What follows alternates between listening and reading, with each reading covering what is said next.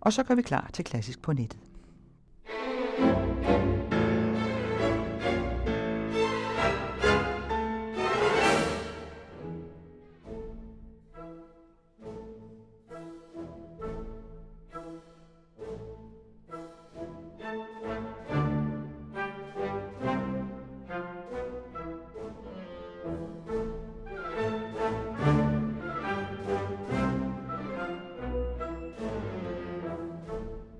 Rapsodier er temaet for denne klassisk på nettet, og hvad er en rapsodi?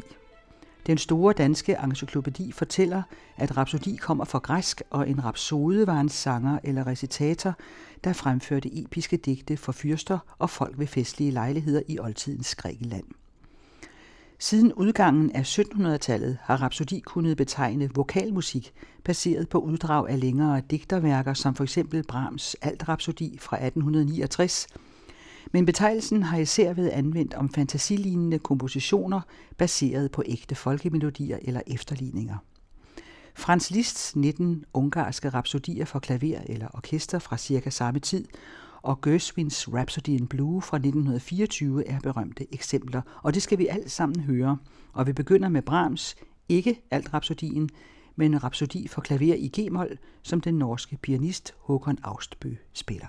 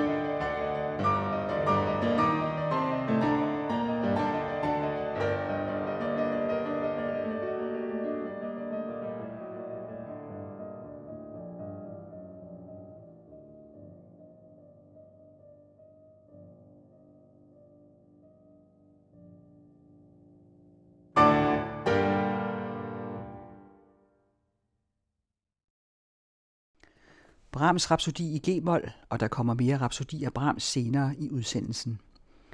Med Rhapsodi Espagnol, spansk Rhapsodi, præsenterede Ravel et af sine første større værker for orkester. Den viser den dybe spanske musikalske arv, Ravel var under indflydelse af fra sin baskiske mor, for hans mor gik rundt og sang folkesangene derfra.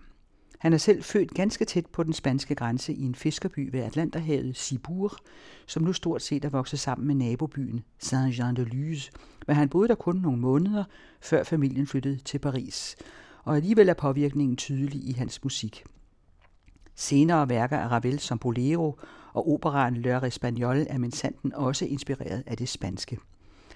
Ravel skrev først rapsodien for klaver duo i løbet af nogle få uger i 1907, dog var den ene af de fire satser af Baneraen allerede fra 1895, da han var 20 år.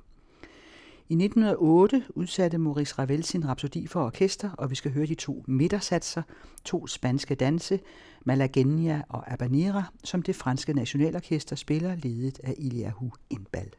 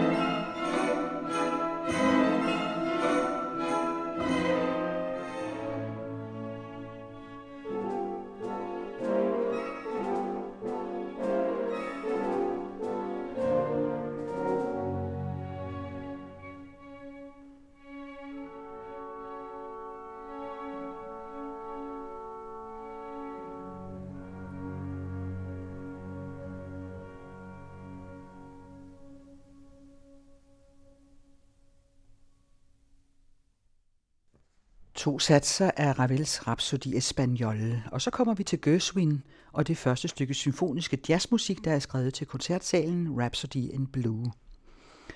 En af de store bandledere i USA i 1920'erne, Paul Whiteman, også kaldet The King of Jazz, bestilte Rhapsody in Blue hos den unge George Gershwin.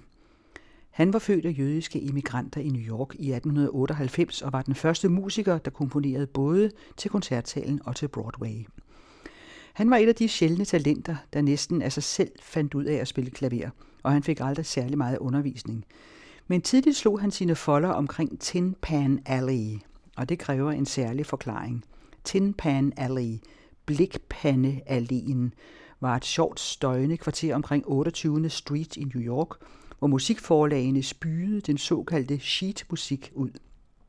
Nodebladet Sheet Music på samlebånd til teater, film, musical og senere pladeindspilninger. I 1910 blev der solgt omkring 2 milliarder af de nodeark fra Tin Pan Alley. En karakteristisk Tin Pan Alley sang var bygget op på en ganske bestemt måde, rytmisk, harmonisk og melodisk, og ligger til grund for en masse evergreens og jazz standards. Og det er derfra, Gershwin har sit udgangspunkt, ligesom for eksempel Cole Porter, Richard Rodgers og Irving Berlin.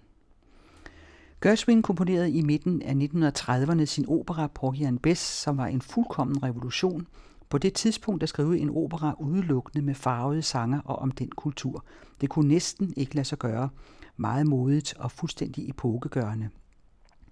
På samme måde kan man sige, at Rhapsody in Blue var 10 år tidligere symfonisk jazz, klassisk orkester med en klassisk pianist i amerikansk showmusik, teknisk hundesvært, i ørefaldende, festligt. Simpelthen det første stykke jazz skrevet til koncertsalen. Vi får den berømte indledning med klarinetten.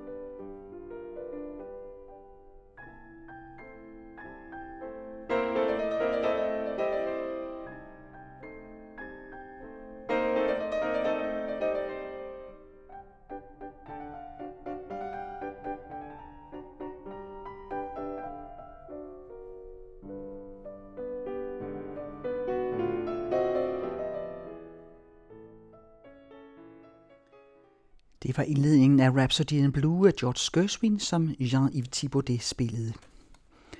Hugo Alvens svenske rapsodi Midsommarvaka er et af de mest spillede svenske klassiske stykker musik. Det er også musik komponeret i voldsom affekt og forelskelse og erotisk fascination. For i Skagen hørte den smukke Marie Krøyer, gift med den berømte maler P.S. Krøyer til, sammen med den vidt berømte maler Koloni.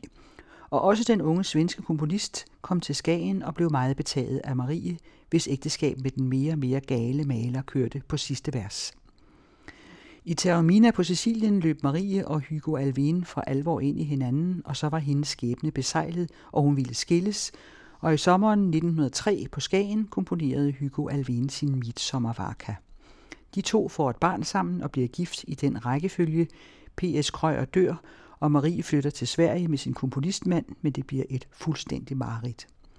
Det er der skrevet bøger om og lavet teaterstykker over, og en meget omtalt film fra i sommer af instruktøren Bille August. I denne Midsommervaka passer den oprindelige definition om rapsodi perfekt, fantasilignende kompositioner baseret på ægte folkemelodier. Her spiller Stockholm Philharmonikerne med dirigenten Neme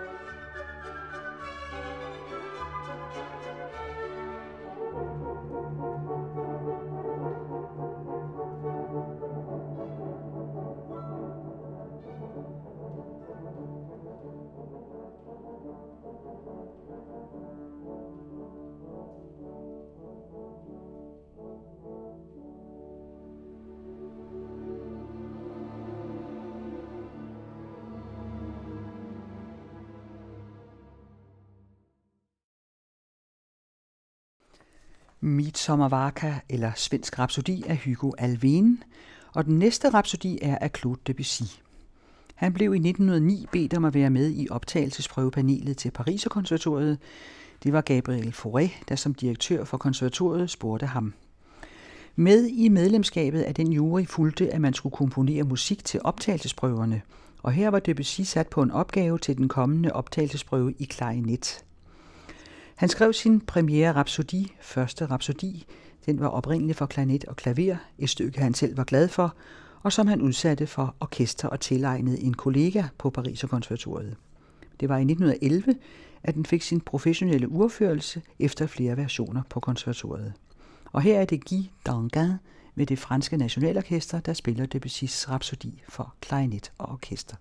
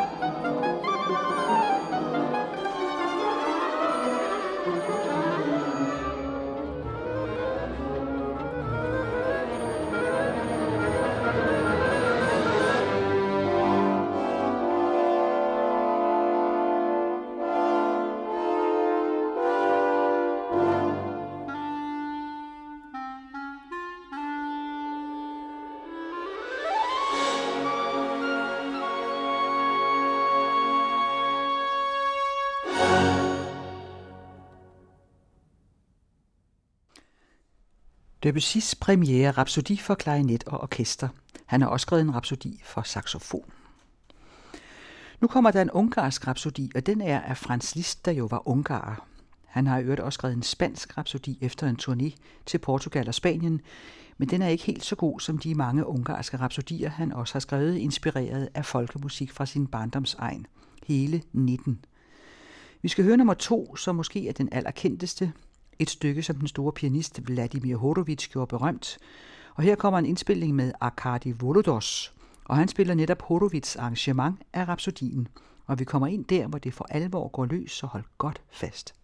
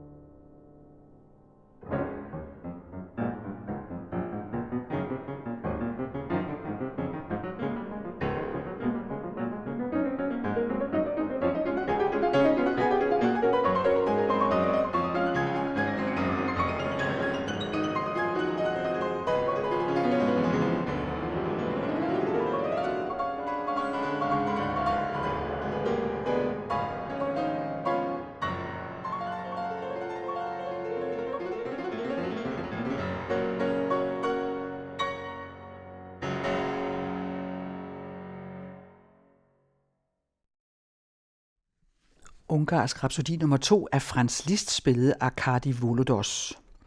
Og så Johannes Brahms igen. Vi skal høre hans skønne alt rhapsodi til tekst af Goethe fra hans store digt Harzreise im Winter, en rejse i Harzen om vinteren. Det har været klart næsten siden altid, at Brahms var dybt forelsket i Clara Schumann, hans mentor, komponisten Robert Schumanns kone, stor pianist og også selv komponist. Men selvom Schumann døde tidligt i 1856 fra en ung kone og mange børn og med en betaget Brahms ved sin side resten af livet, indtil 1896, hvor hun døde, findes der intet bevis på, at de var kærester på noget tidspunkt. Brahms var vist også temmelig besværlig, og han blev så siden i det skjulte også forelsket i en af Clara og Robert Schumanns døtre, Julie, men jo også her forgæves. Så da hun blev forlovet med en italiensk greve, komponerede han alt rapsodien til hende. Her er det Christa Ludwig, der synger med Philharmonieorkester og mandskor med Otto Klemperer i spidsen.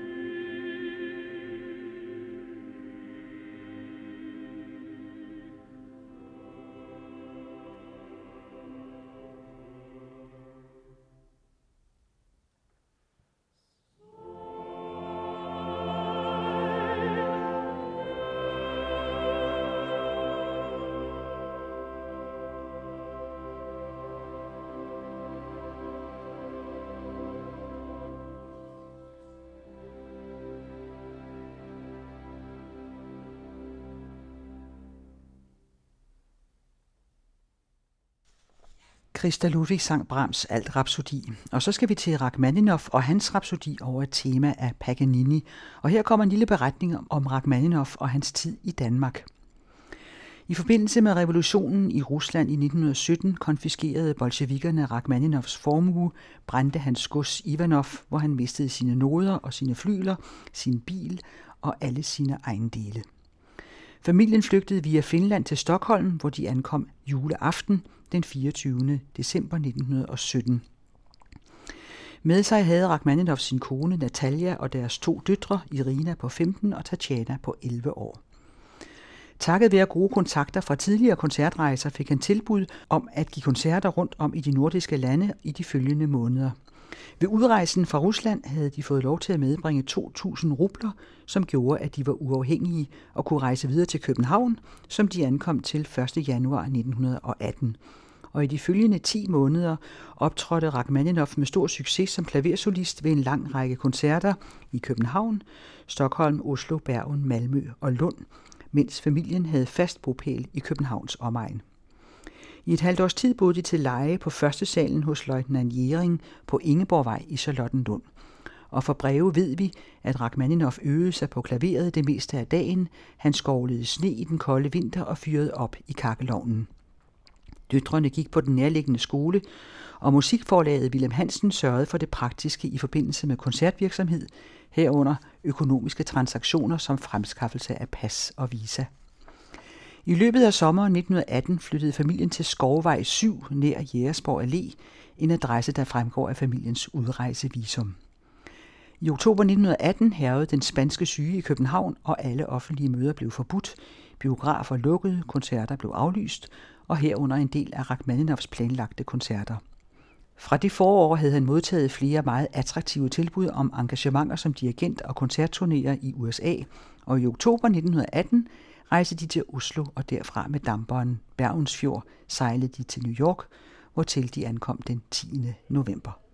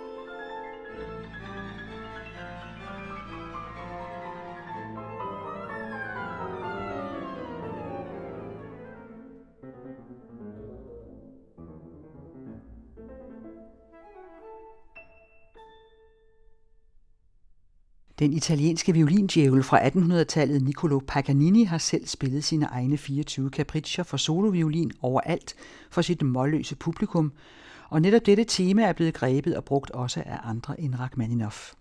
Han komponerede sin rapsodi over Paganinis tema i 1934, og var også selv den første til at indspille den senere i 1934 i RCA-studiet i New Jersey.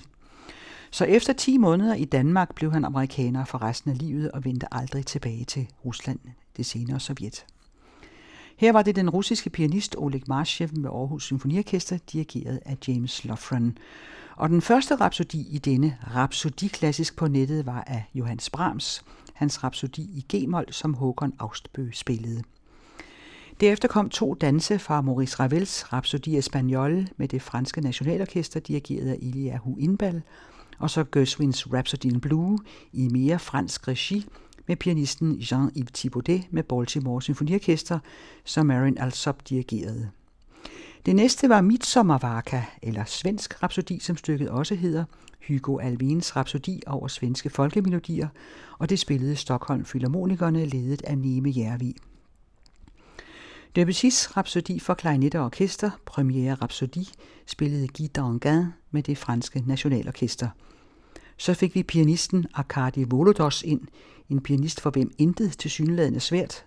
Han spillede ungarsk rapsodi nummer 2 af Franz Liszt, og så kom vi til Brahms alt rapsodi med mandskor og orkester, som Christa Ludwig sang med Philharmonia Orkestret og kor, dirigeret af Otto Klemperer. Og så Rachmaninoffs rapsodi over et tema af Paganini her til sidst. Den anden radios musikudsendelse, som vi kalder Klassisk på nettet, tilrettelægges af mig, Kirsten Røn.